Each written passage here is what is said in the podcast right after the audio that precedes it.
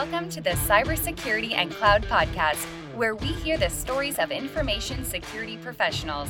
This podcast explores different angles, out of the box ideas, and the human element of cybersecurity. If you enjoyed today's episode, please consider leaving us a review on Apple Podcast and supporting us at www.patreon.com forward slash CSCP so we can continue to bring on amazing guests.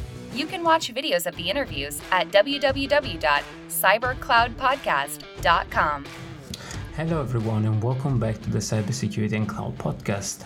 Uh, this is your host, Francesco, and today we have the pleasure to have Joe on the podcast, a fantastic OSINT guy. And I've attended a few of Joe's class, and They've been amazing. And today we talk a little bit about OSINT, but we drift off in any kind of range from data science to AI to machine learning. So please stay tuned and enjoy this fantastic episode. Hello, everybody, and welcome back to the Cybersecurity and Cloud Podcast. It is your host, Francesco Cipollone, to welcome you back. And we have the absolute pleasure to have Joe Gray, our OSINT resident in place, and actually the one that opened the stream about OSINT on the podcast. So welcome, Joe. How you doing? Thanks for having me. Uh, I'm I'm doing great. How about yourself?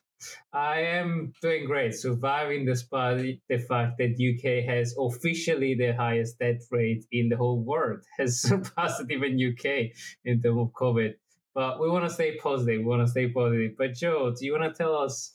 Uh, we were chatting before about how much stuff you were doing, and you want to give the, the audience a little bit of background about yourself and then what you're doing right now. Sure. So, uh, my coping mechanism for sheltering in place during this uh, COVID crisis, uh, given uh, those of you who know me know that I travel uh, all over the world uh, to speak and give training. Um, so it's it's definitely been a major cultural adjustment for me. Actually, spending a lot of time at home. so my coping mechanism is I, am actually being hyper productive. I've spent a lot of time um, doing a lot of different things. Um, so uh, I'm working through the technical editing process uh, for my first book uh, called Practical Social Engineering from No Starch. It's due out October 13th. Um, I have a pre order link I'll share with you. Uh, I'm contributing two chapters for uh, another book. And then, in addition to that, I'm writing some code, uh, some of which dealing with disinformation and deception uh, with it, it's written in Python with some elements of um, go ahead and take a drink if you're playing uh, buzzword bingo. Uh, there's going to be some uh, natural language processing, some machine learning, and some AI elements to it. Um, oh yeah. so, um, but I'm not going to say that it's something that it's not. It's not uh, something that I'm not trying to sell this particular solution. Uh, it's more of something I'm doing for goodwill um, and it's not meant to be perfect. It's just meant to be good enough. Uh, you so mentioned I, machine learning before AI, so you you justify. yeah. Well, I mean, realistically, um, the type of stuff I'm running with uh, under the hood with it uh, has some AI uh, tendencies to it, but I'm never going to say that this is truly intelligent. So um, there's no level. grade AI. I'll, I'll, call it. I'll call, let's let's just call it automate uh, artificial common sense. okay, I like that. I like that. that let's yeah. make it into a thing. Somebody's gonna steal it. so trademark right here, right now. Yeah, it's my own intellectual property. Um, it's just like I've been joking about buying a uh, puppy. I'm not going to. I've been talking about buying a puppy, and I said I wanted to get uh, the breed was a Great Dane, but I only wanted to get the runt of the litter so I could tell people I had an okay Dane. yeah. That, it's the kind of stuff I'm it's coming up with. Amazing um, breed. Is yeah. that COVID related? it, being overproductive. I mean, it's just one of those things that popped into my mind. Uh, that being said, uh, in addition to that, I'm um, overhauling all of my courses that I run as the OSINTion. Um, so all the OSINT related courses are moving from a four hour format to a six hour format. Uh, I'll be providing more uh, of a defined uh, handout. There will be more defined lab uh, experiments associated with it. Um, and then, of course, in, as opposed to four hours, it'll be six. Uh, I'm also authoring two new courses uh, that I'll be offering live, and I'm uh, in the process of uh, doing a recorded training for some on demand stuff. Uh, the home for that is to be determined. I'm in the process of uh, having conversations with the varying platforms to find out where everyone can win from the platform, most importantly, the community, and then myself. Um, so I've got that going on as well. And then uh, beyond that, um, jeez, uh, beyond that, a beyond that. oh, there totally is. Uh, I mean, I go 100%, 110% of the time twice on Sundays. Uh, and that being said, um, I've decided that I'm going to pursue some more formal education in addition to the bachelor's and master's I already have. So I'm uh, spending a lot of time on EDX, uh, taking. I love EDX. I, I love it as well. Uh, I'm in the process of taking the prerequisite courses uh, for me to enter a second master's uh, and ultimately a third master's and a doctorate program over the next 10 years, uh, just because I'm trying to do a somewhat different discipline. Um, understanding creating a discipline? well, not necessarily creating one, but um, not yet. not yet. Um, you know, I, am I'm, I'm well on my way of creating the Jocent discipline. Uh, totally joking there. Please uh, tell tell me everything about the Jocent. It's gonna be. It sounds like a religion or oh well, or well, new group. Jocent is just kind of like my own flavor of OSINT and like my boundaries of how I do it, more or less. It's nothing uh, uh, beyond anything uh, along those lines. Uh, I just like the term Jocent. I thought of it uh, last year at Hackfest cool in Canada. It is uh, honestly. Um, so I want about, a T-shirt. Uh, uh, hey, you know, uh, I thought about it this way, right? Had I a T-shirt. if um, if I had have known I was into OSINT when I created my Twitter account, my Twitter handle would have been Jocent. Um, if I'd have thought about the name Jocent when I was starting up my training arm, the OSINTion would be called Jocent. Instead, I just went ahead and bought all the domains and uh, secured all of the uh, the handles on varying social media platforms for Jocent. But I mean, C3P Joe is uh, pretty appropriate as well because that's, that's cool. It's a pun on C3PO actually because uh, in the Star Wars universe, uh, C3PO can communicate in six million different ways, and um, to be a successful social engineer, you kind of have to do that as well. So it, it's still highly appropriate. It just doesn't capture the OSINT piece. No, but I, I, I, like the I like the idea behind the history behind the logo and the history behind the name. It, it gives steps to the name. Exactly. Like yeah. Um, but yeah, so beyond that, I'm spending a lot of time on EDX meeting prerequisites. Um, because how the, did you actually find the prerequisites for the virus training? Because I just pick cherry pick the stuff, so I'm, I'm doing CX CX uh, CS50 the, the the coding stuff. Okay, so I'm doing CS50 and CS50 AI right now as well. Um, I'm just doing those for grins um, because they don't really count for anything. Um, but if you look at Harvard Extension's website, uh, mm-hmm. they have a master's in liberal arts and data science, and um, Everything is data science in the US right now.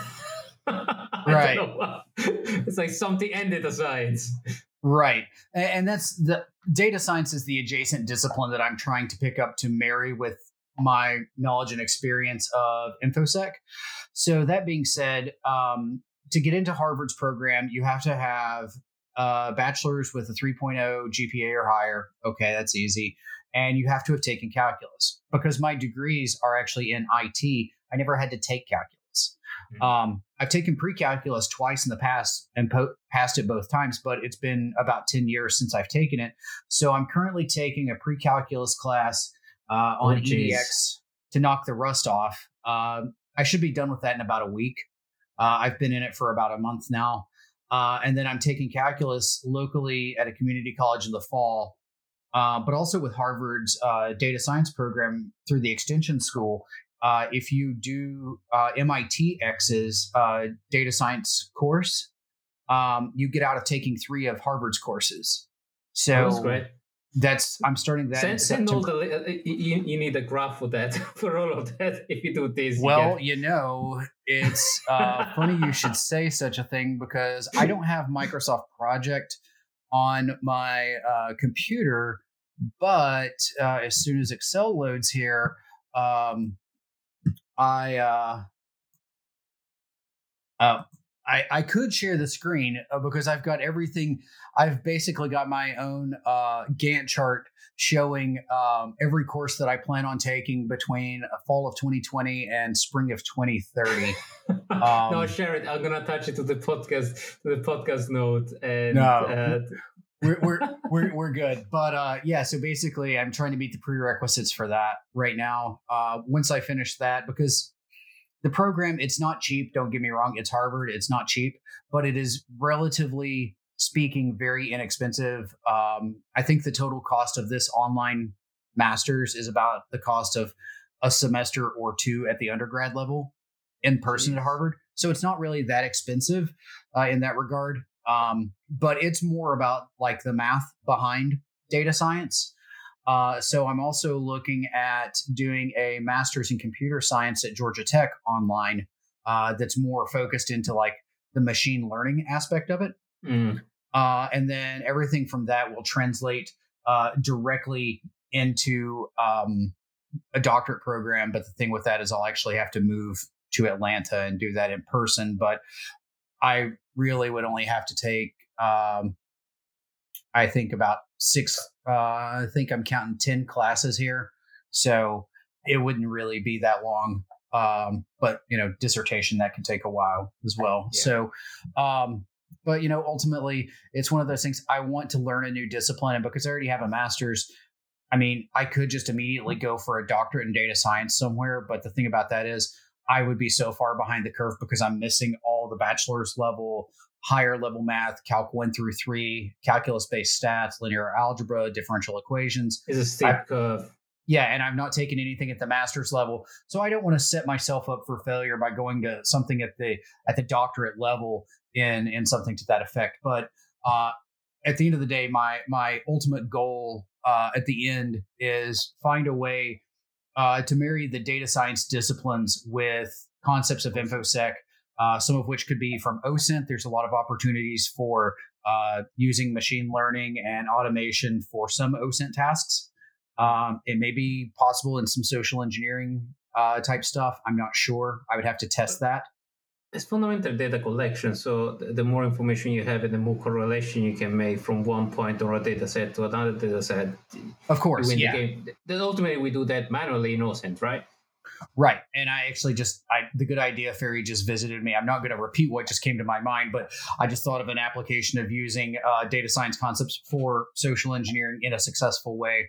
Uh, but of course, you can also use it in uh, forensics and incident response, as well as uh, in the attack patterns themselves. So there's there's a lot of opportunity for it. Uh, the very the, the thing that I find to be very important with this is just finding uh, the opportunity uh, to do it in a way that accurately describes what it is without getting too wrapped up in the vendor hype associated with it because I think that's what's that's what soured terms like cybersecurity, machine learning, automation, AI um, within the infosec industry. A lot of people have soured on it because vendors have just uh, they've just used it. They've abused it. They've driven it into the ground. It's one of those things like from The Princess Bride.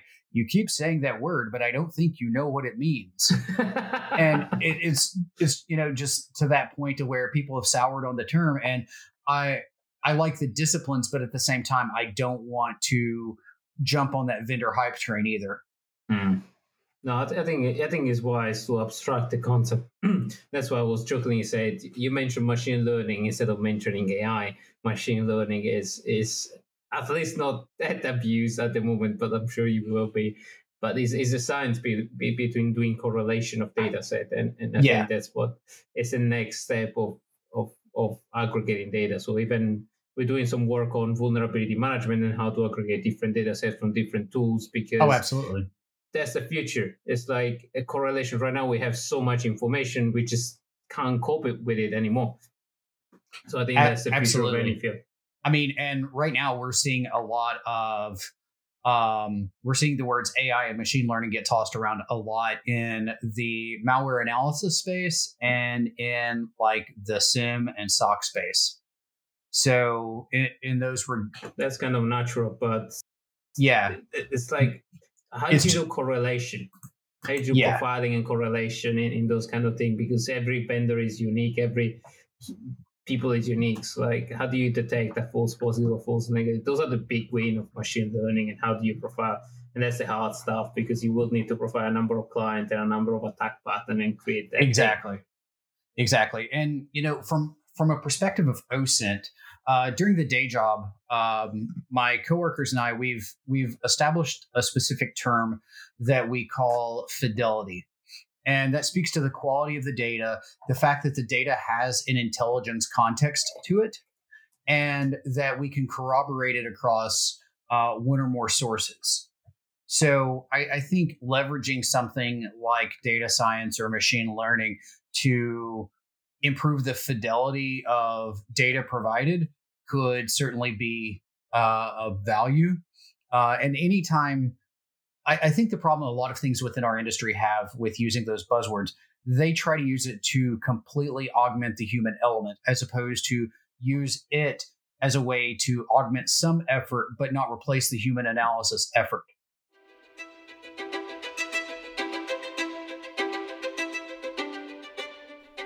Hey, Francesco here. A very quick message from our sponsor and then we return back. This podcast is brought to you by the generosity of NSC42 Limited, your cybersecurity partner. Cybersecurity is complex and different for every organization, and you need the best tailored service to make sure your customers' data is safe and sound so you can focus on what's important, focusing on your clients and bringing the best and safest experience. NSC42 Limited can help you during your cloud transformation, cybersecurity assessment for your compliance checklist on premise and on the cloud. Want to know more? Visit www.nsc42.co.uk to get your free quote.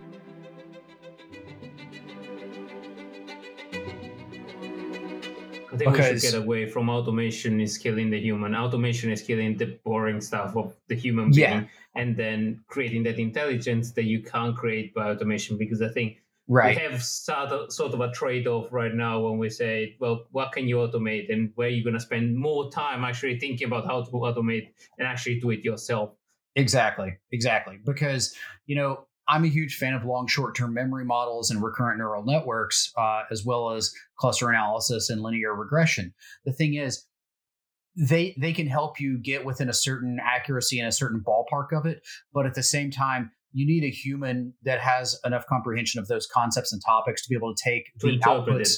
to interpret it, perform their own initial analysis, assign a fidelity score to it, and then determine is this of good is this good quality data? Is this uh, something uh, that uh, makes sense? Does this analytic process work? Or you know, supervised versus unsupervised learning do do we need to adjust our inputs our models or whatever um, or what, in all honesty, was the hypothesis entirely wrong with this?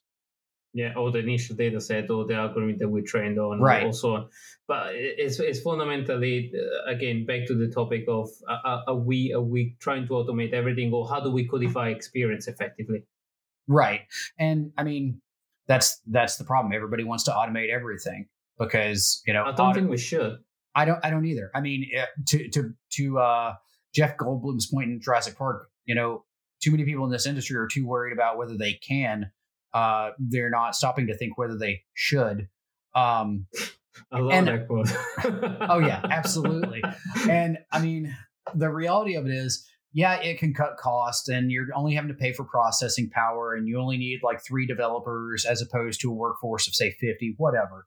Uh, and and it can cut the cost, but you're you're also uh, lacking in the human analysis and your ability to draw uh, conclusions, conclusions, from things, and and that becomes problematic. And that and that's where I draw the line. Um, you know, uh, as I see it right now, I don't foresee that I'll ever say that you can completely replace a human element with it. Uh, but I, I, think that we can uh, wisen up our processes to make uh, more efficient human analysis with it. Augmenting the human element, like exactly. instead Deus of sex, Deus ex quote. and, instead of uh, instead of augmenting uh, the human analysis, I, I like to think of it as amplifying the human analysis. I like that. I like that. That was just uh, the, uh, it's one of my favorite games, Deus Ex. So I try to, to squeeze it in every every year and there. Right. but actually, actually, the conversation is great, but it, it completely drifted off from what I was expecting. Uh, so it's, it's, it's amazing you, how you never know what you're going to get out of me. I actually was. I, I, remember I was in one of your first training, one of your first digital training. Actually, maybe the, the, the very first one. Yeah, yeah. I, I was thinking to myself, he's taken some of my training, but I don't recall yeah. which course. The, uh, the very first one, the very introductory one, because I was curious about. Uh, I wasn't into OSINT at that uh, at that time. I wasn't. I didn't even know what that, that word is. So I said, you know what? It's it's cool. So I, I want to learn more about it, and that, that's that's I learned from community. So I started learning. Plus, a lot of my community people, I mean, Stu and other people are, are doing a mm-hmm. lot of uh, social engineering and, and OSINT. Right. Uh, You're local to the Many Hats Club. They are yeah. absolute beasts when it comes to the missing persons uh, CTF. Yeah. Um, I, my, I, I, lo- I, love I love the work that they're doing. Absolutely. Um, I'm on the password inspection agency. Um, so uh, Many Hats Club, they've won uh, Trace Labs uh, missing person CTF global number three and global number four. Uh, number three, we got 18th place out of about 160 teams. Global number four, we got fifth place out of 205 teams, I think. So uh, there's a lot of uh, healthy trash talk between the Many Hats Club and the Password Inspection Agency. Not to say that I'm the trash talker, um, but yeah, just, just to say the, the, community the, the community wasn't uh, stressed enough. The Twitter community wasn't stressed enough of recent because of I don't know if you follow the storm about the mouse uh, the which one? The mouse. The mouse game. No. That's that good. Let's leave it at that. it's another it's another wave of, of drama of Twitter. And oh. I think I think healthy healthy trash talk between team competing with each other is great. Yeah, because I mean, at the end of the day, um, as far as I know, um, we we respect each other. I know I respect the Many Hats Club. I have no reason to think that they don't respect uh, the Password Inspection Agency. So, you know, that being said, um, there there's definitely some respect associated with it. So, um, you know, it's not um, it's not an offensive or, yeah, or I mean, aggressive talk. Yeah, exactly. Exactly. It's the kind of banter that, uh, as we say in England, is the kind of banter that tease each other out, but uh, it, it, doesn't turn ugly. Yeah, it's kind of like sibling rivalry. You know, yeah. I'll, I'll, talk trash to the Many Hats Club uh, and their CTF team all day, but if I catch some outsider saying something, then they're going to deal with Many Hats Club and Password Inspection Agency. and you don't want you don't because everybody has information now, so you don't want to you don't want to piss off people on, on an OSINT team or a social engineering team no. because either either either you your your your your family or your friend are gonna get pulled. it's on the internet, so, so therefore it must be true. Exactly. so note for everybody's safety, don't mess up with these people. or take Actually, my OPSEC course before you do it. it, it, it, doesn't matter. It doesn't matter. I, I think I think we were uh, of recent. Alyssa was was uh, was joking that OPSEC people are stressing her because she posted a picture of her and the house. It's like, yeah, I'm traceable. I know that I posted that pictures, so I know that I'm right. traceable. Yeah, so I mean, it's just everybody's traceable. It's just a matter of how much effort it takes to find the person.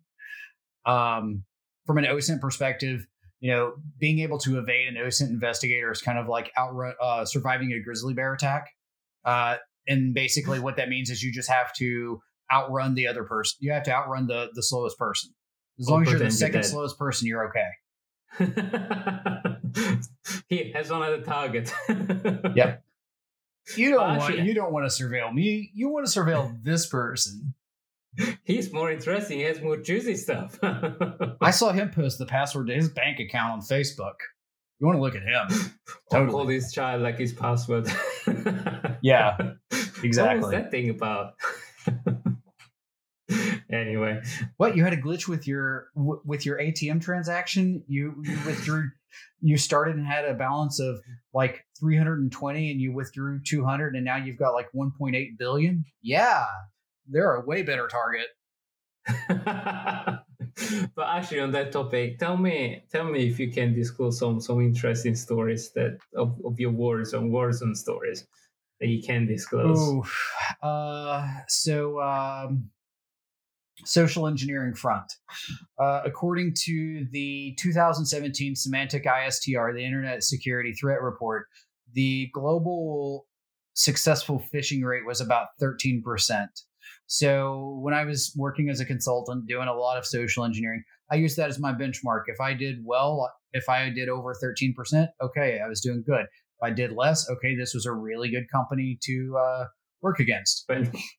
So um, I kick off the engagement and I'm uh, doing a phishing campaign. I've surveilled this company very heavily.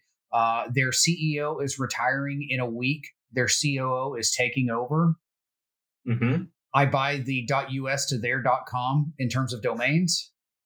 Uh, I have uh, a trash domain. I think it.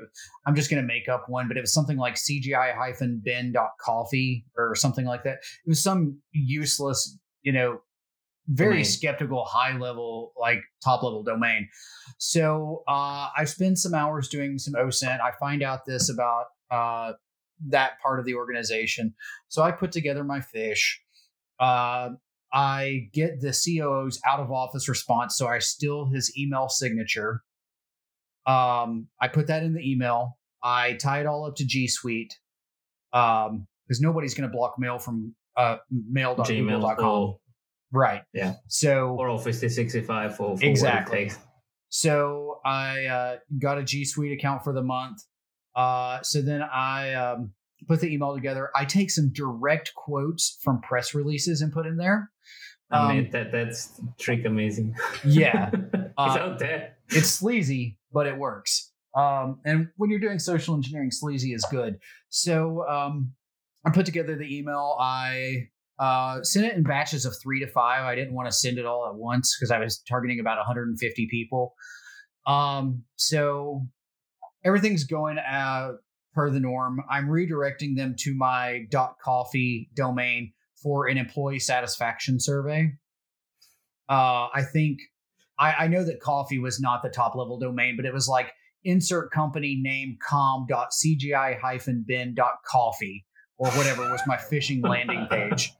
Uh, and I had a perfect clone and of nobody survey suspected. And right. nobody suspected that was war. that was absolutely off. Right. Well, if they had hovered, they would have saw it, but they didn't hover. Um, I had a perfect clone of SurveyMonkey. Uh, I used Let's Encrypt, so it had the green uh, padlock. So most all awareness training, um, I had checked the box. Yeah, most everything. The only thing they could have done to prevent it was look at who actually sent it because it was from company.us, not company.com. And if they would have hovered, that was their only two opportunities for the email itself. But even company.us, it's, it's highly probable because a lot of companies say you yeah. have 2000 domain and all of a sudden somebody switched domain. So yeah, exactly. So uh, I sent the email. They went to the landing page. Uh, I'm seeing a bunch of people come to the landing page, but I'm not seeing a lot of data input. And I'm still sending emails out. Uh, I I'm using somewhat pseudo random intervals to send them out about 10 to 15 minutes apart uh, in batches of 10 to 20. Uh, so a little bit in, all of a sudden I'm blocked. And at that rate, I I have a script. So with this, uh, with this fake SurveyMonkey thing that I ran, uh, I had modified the SurveyMonkey code because SurveyMonkey uses post to pass the parameters. Mm-hmm. I changed it to get so that I could capture everything in my Apache log and I didn't have to run a backend database. Okay. Not very not very secure, but this is a phishing engagement. So you just need data for a moment. Right, exactly. Uh, and then you know I made sure that my Apache log and my server were uh, pretty well secured, so people couldn't just come in and ransack it. So the first one was a login page. Then after that, it asked for some password reset questions, and then the final page was uh, it, it was an error and it said this survey has already been uh, this survey has expired, but I miscoded it initially, and it went on an infinite loop. And at that time, Firefox and Chrome didn't have any protection against that, so it would just infinitely loop. I was like, should I cut this out? Hmm, no, I'm going to leave it. You actually DDoS. well, it, it, w- it wasn't for a DDoS type thing, but uh, it was enough to where a user should see it and be alarmed. Yeah. So I decided to leave it in as an opportunity for redemption. So for when I find out factor. exactly, so when I get blocked, I'm at a six percent success rate, and I'm like, man. And they're winning. dur- during the kickoff call, my vice president, this was right after I won the uh, black badge at uh, DerbyCon. So the black badge. DerbyCon. Ah, it's not showing I... because of my background. There it is. No, it shows. Amazing. So it was when right after was was still a thing. Right. So he was like, "Oh, he just won a competition and took down a Fortune 500 company." Blah blah blah. He, uh, if you let him run wild, he will steamroll you. Whatever. And I was like, "Man, I didn't live up to expectations. Man, this is bad." so then I went about my business doing my other work. And then uh, shortly thereafter, I uh, checked in on the server the next day just to make sure. Well, my success rate had jumped up to like 43%. I was like, What happened? Exactly. So, what had happened, uh, I talked to my security point of contact. Um, and uh, I was like, What happened? He's like, Someone reported you. I was like, Okay, good. He's like, No, it's not good. I was like, How so? Uh, why not? They reported me to the network administrators instead of the security team. The network administrator forwarded the email without cutting out my link or anything to the company and said, don't click this link.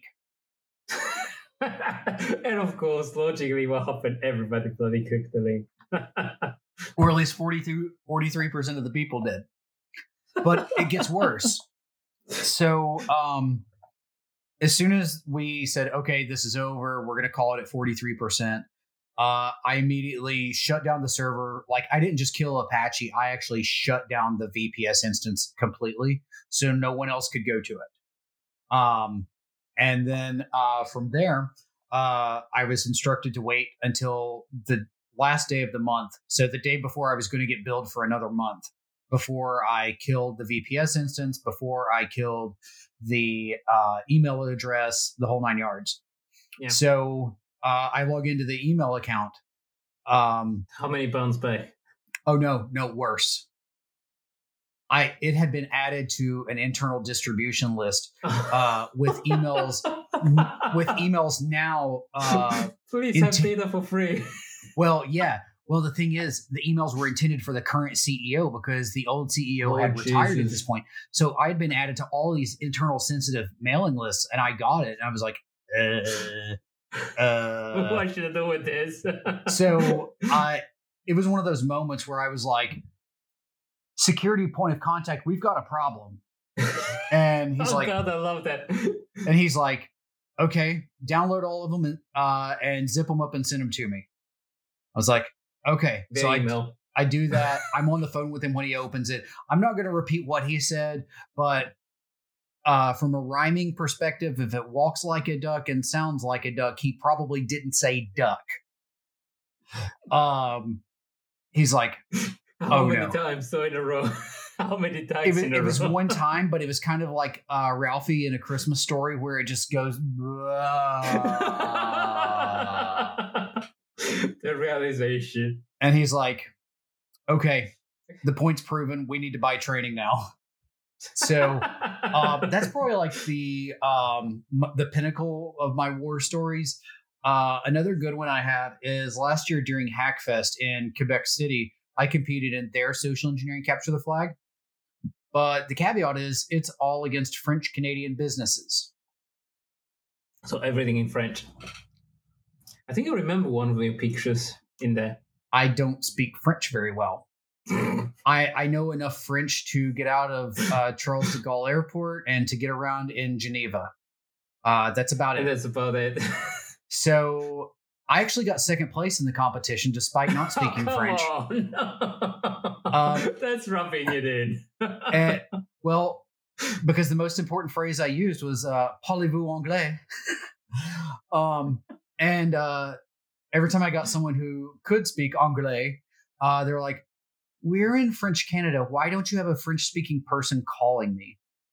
Well, the lady who was going to call you uh, had to go on emergency uh, maternity leave, and we have a deadline, and I have to meet this. She uh, went into labor a month and a half early, so I'm the only person available for this. I'm sorry, uh, I don't speak All very much French. Yeah, and they still just poof gave me the data. Um, so, so yeah, you managed to win. you managed to win a CTF in French, but not speaking in French. I I didn't win. I got second place. The person who the person who did win did speak French. Yeah, come on, it's rubbing it in. It's like running with just one leg a marathon. Hey, I mean, Amazing. It worked. So I mean, you get a, you get your way around, and I think that's that's the beauty of OSINT. You just need to invent and need to. How actually? How actually did you start on that path? Uh, how did I get into OSINT? Yeah. Um, so I'm not going to share the embarrassing side of it. Um, We want to know the juicy part. No. uh, if you if you want to hear that, I, I do share that story. Offline. I, I, I share that story in my training these days. So if you want to hear it, you'll have to take the training. I'll, Um, I'll take the next training. it's it's a little bit embarrassing. Um, but to kind of be vague about it, really, before I was even in InfoSec, uh, I was a king of using the phone book, like the actual paper phone book, uh, for finding it phone was still a numbers and whatever. Um, and then I did my time in the Navy. Hmm. When I was in the Navy, I didn't deal anything with InfoSec or technology. I was an electronics technician that did navigation. So as I was getting out, that's when I got my certifications and started getting into industry. Well, then I watched the movie Catch Me If You Can, uh, the story of Frank Abagnale, uh, Mhm. as depicted by Leonardo DiCaprio, and I was like, hmm, this is very interesting. Well, then I found out that he's a consultant and he wrote some books. So I bought some books, namely Stealing Your Life, and I started reading it. He he didn't call it OSINT in the book as best as I can recall, but he explained how he could do several things and introduced me to some sites like Zaba Search and a few others. And I was like, okay, that's cool. And then I kind of stepped away and continued along the path of doing my normal InfoSec stuff.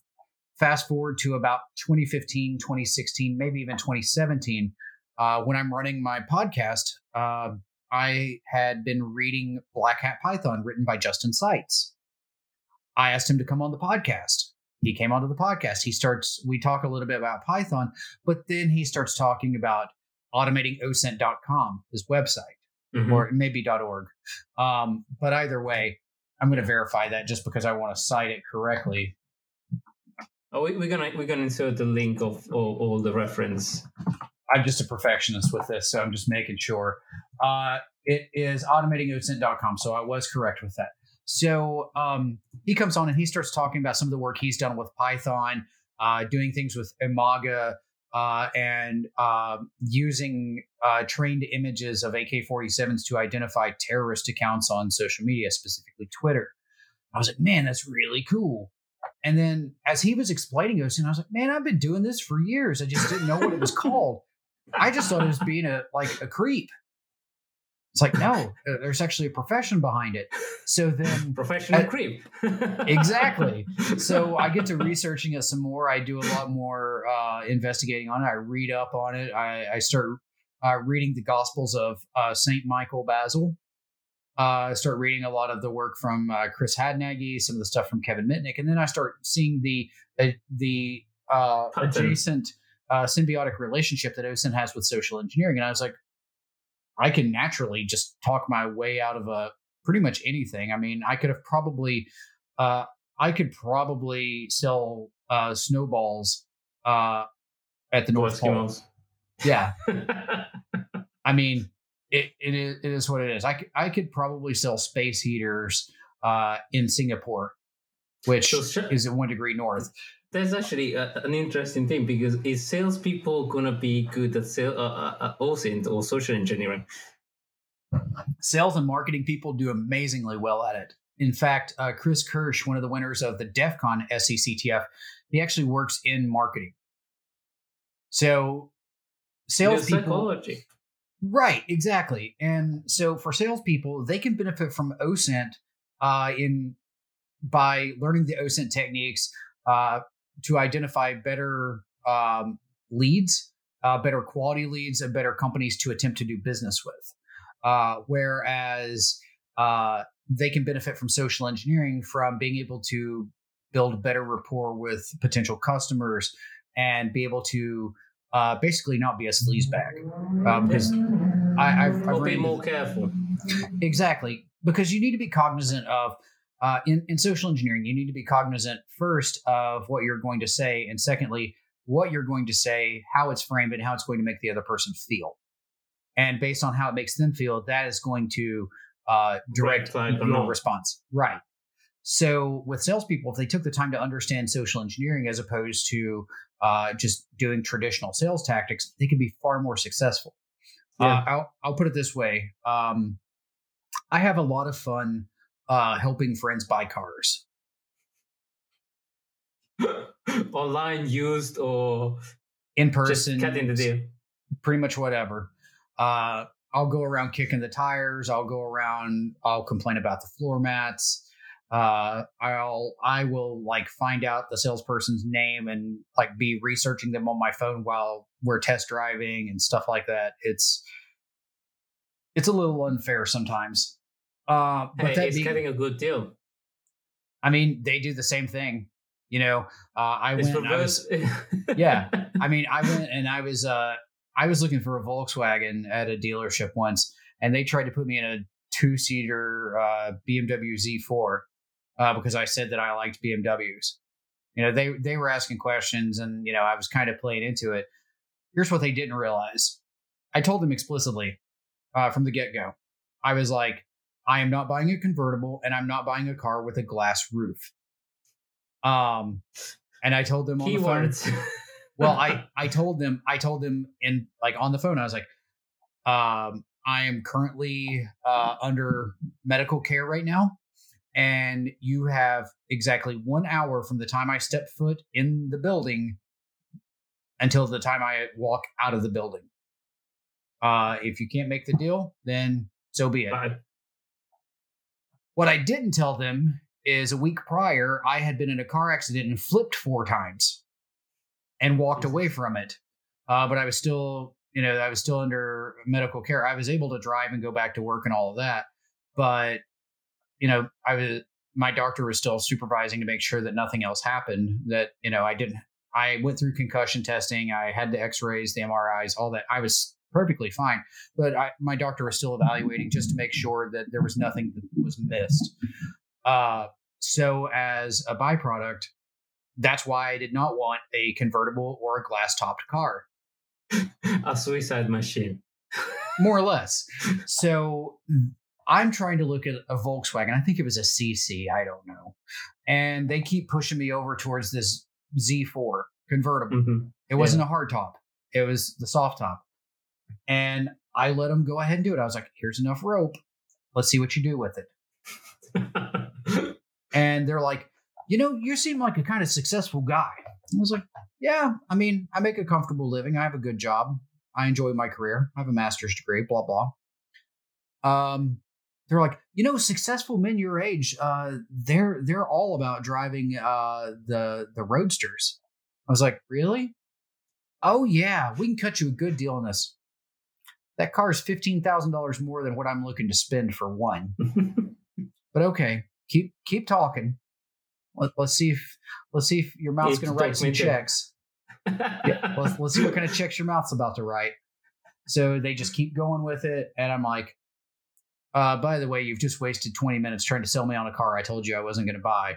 Uh, I've got about 30 minutes before I walk out of here. So unless you want to get the deal made on this car, I'm walking. Mind you, this was not a Volkswagen dealership or a BMW dealership. It was, it was a, a generic one. It, it, was a Ford dealership. A Ford.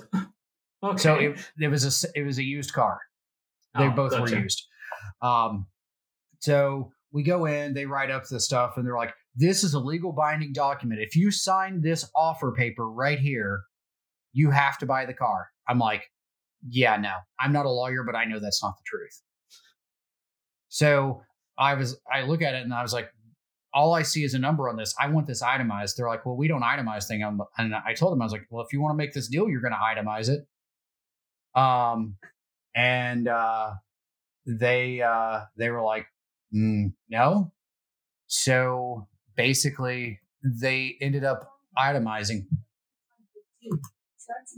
I'm muting for a moment because Alexa's talking in the background.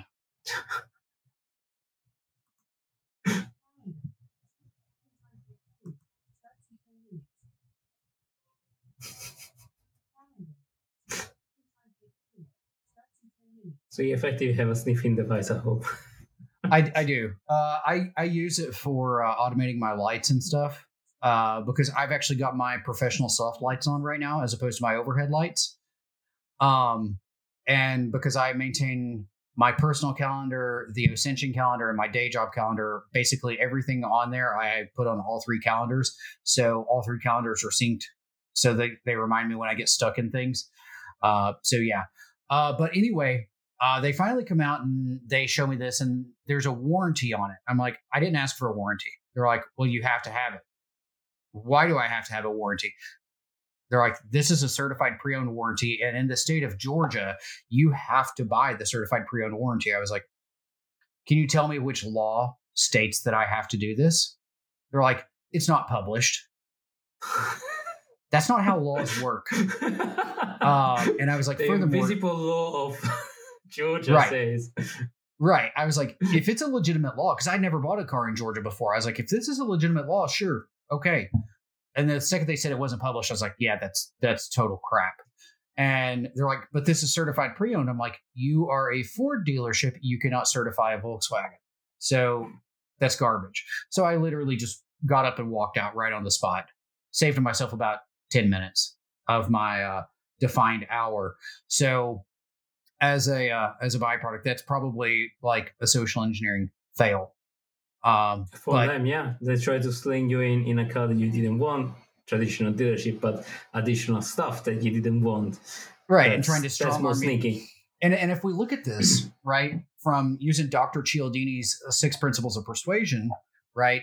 Um, whenever they said that it's a law, basically what they were trying to say was they were trying to use the authority principle of persuasion.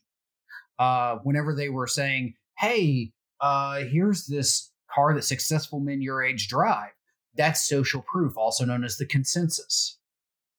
Um, they I didn't give them time to attempt like commitment, consistency, or reciprocity.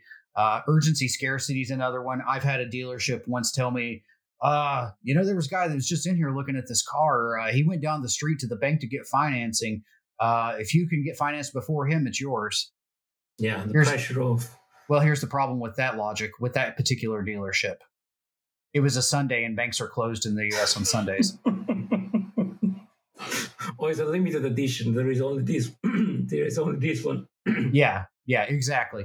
So, you know, with salespeople, you get to see the good and the bad in social engineering. There are some that like legitimately take the time to listen and legitimately want to see your success. And then there are the others. I'm sure you've seen this as well. You're hanging out outside of a conference in the smoking area and you see a few sales bros standing around talking about all the logos they got. And they're the ones that want to talk more than they listen. And uh, for for that logic, you know, I'll actually cite Jim Nitterauer on that. And uh, you know, he once told me you have twice as many ears as you do mouths. Use them proportionately. It's like, yeah, just man. listen. Yeah, I was like, man, that's profound. And, and honestly, as much as as much as I've talked throughout this episode, uh, actually, that's one of those things that I'm trying to work on more myself. I'm I'm trying to work on saying more by saying less. I love that quote. I love that quote because I'm Italian. I talk a lot, so I tend to just inundate things. But uh, during presentation, I think was the first thing that uh, uh, I was a Cisco trainer at the very beginning of my career, and they put you through train the trainer, and they teach you exactly how many PowerPoint points you can use and how to vehicle it and how to synthesize. And I think that's that's it. So, and I have a quote on my fridge saying, uh, "Be a better listener." So listen more, talk less. And also that was the reason for starting the podcast to actually speak less and let the other pe- let the other person have the stage. Mm-hmm. Absolutely, and you know, um, you've taken my training. I prompt for questions quite frequently, just because I don't want to completely hijack every bit of the conversation with me just talking. Uh, because I've got it, I've got time set up for people to ask questions, and then during that time, you know, I don't want to be doing this number in front of everybody. So a lot of times when I say, "Hey, are there any questions?" I'll immediately mute my microphone and then do that. Because I mean, talking for four to six hours uh, or even eight, uh, it can be a little stressful on your vocals. So yeah, yeah. have you have you done? see, man, I've done three recording and and a, and a, and a couple of webinar and a couple of conferences today. So my cord are, are bad. Have you done also? Uh, I was talking to Chris and Ronald from the Hacker Valley Studio podcast, and they're actually doing training right now on the vocal cords, like singer, to actually not stress out uh, hmm. your vocal cord. Because right now we're talking with a lot of vocal cord. You could talk a little bit more with diaphragm, stressing a little bit less out. Yeah, I think and and I got used like so when I'm in an office scenario, uh, I tend to uh, go with the vocal cords, but like when I'm on stage, I tend to go from the diaphragm just from um, that's something I picked up from my time in the Navy. Uh, like whenever we would be marching or whatever, you're not supposed to yell with your throat. You're supposed to use your diaphragm to be loud about things, uh, and then doing it that way. So I, I, do that a lot whenever I present, uh, solely on the premise of number one, when I present, I like to pace. Um, and with that being said, I, I, do typically have a microphone the whole time, but I also like to project my voice uh, as yeah. well you know, kind of like if you go to see Tony Bennett in concert, he typically gets out from behind the microphone and does Fly Me to the Moon uh, without the microphone just to show his vocal range and acoustic capabilities. So, something very similar to that. I actually need to, to be on one of your talk. We actually clashed on a couple of things at DEF CON. I didn't have the chance to listen to one, so please. Um, well, I've got a whole list of uh, speaking engagements that I can share with you. okay. I, have got a dry erase board that about 20% of the dry erase board is nothing but uh, lists of uh, my upcoming speaking and training engagements. Yes, please. So I can put everything in in in the comment on the podcast so that everybody Absolutely. knows where you're going to be and, and also if, where if yeah, the where they're going to find Exactly. If the world is safe enough for travel, uh, I'm going to be speaking at Sector in Toronto and doing a book signing in late October. Um, but uh, beyond that, Hacker Halted uh, will be going on virtually at the same time. Uh, and I'll share mm-hmm. with you a coupon code uh, for people to get into that as well. So, um, variety of stuff.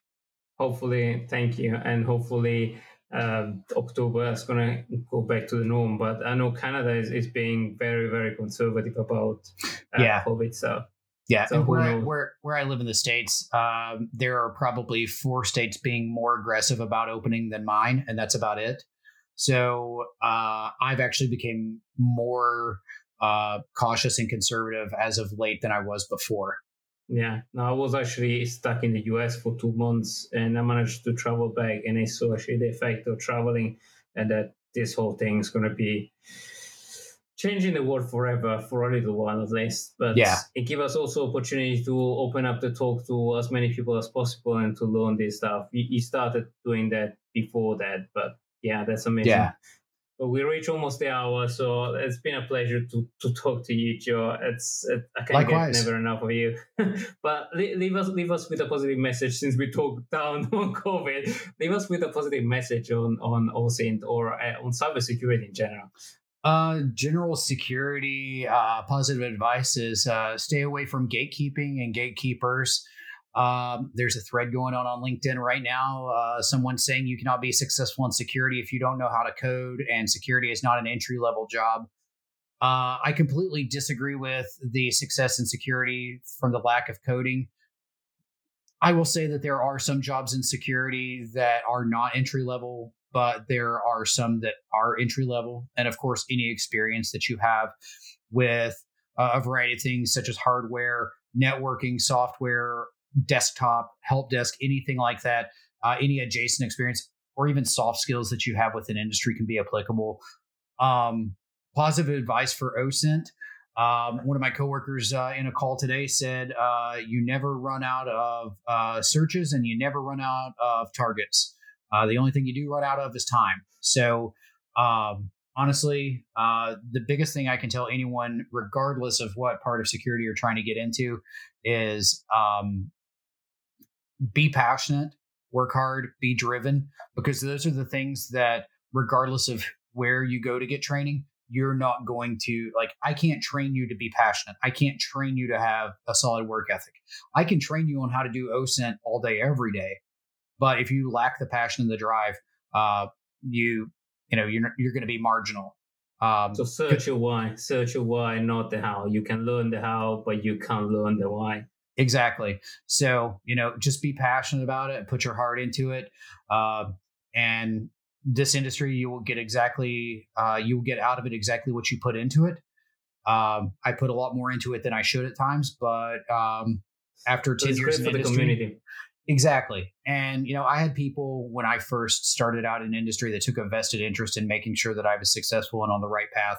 I try to pay that forward uh, because you know, at the end of the day, um, I put a little bit too much in sometimes, but at the same time, this industry has been very good to me. Um, even after 10 and years. Karma, and karma is a thing. There's that too. Yeah. So what what you what you give back, you're gonna receive back from the universe. Or at least that's what I think.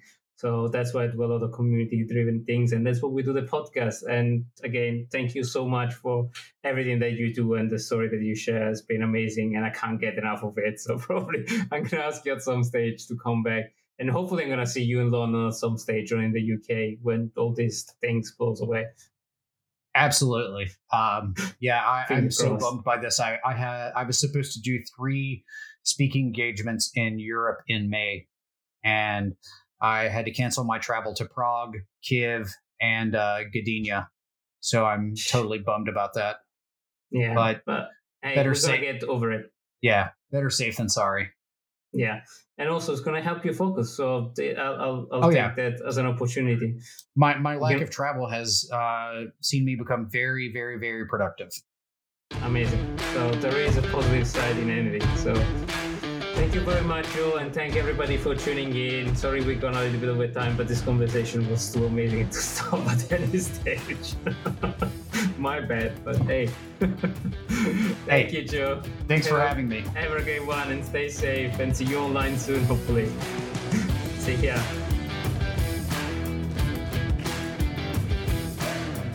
We hope you enjoyed today's episode. If you did, consider leaving us a review or sponsoring us on Patreon. It helps us bring on amazing guests and keep the podcast alive and free. Consider supporting us at www.patreon.com forward slash CSCP and watch other episodes at www.cybercloudpodcast.com.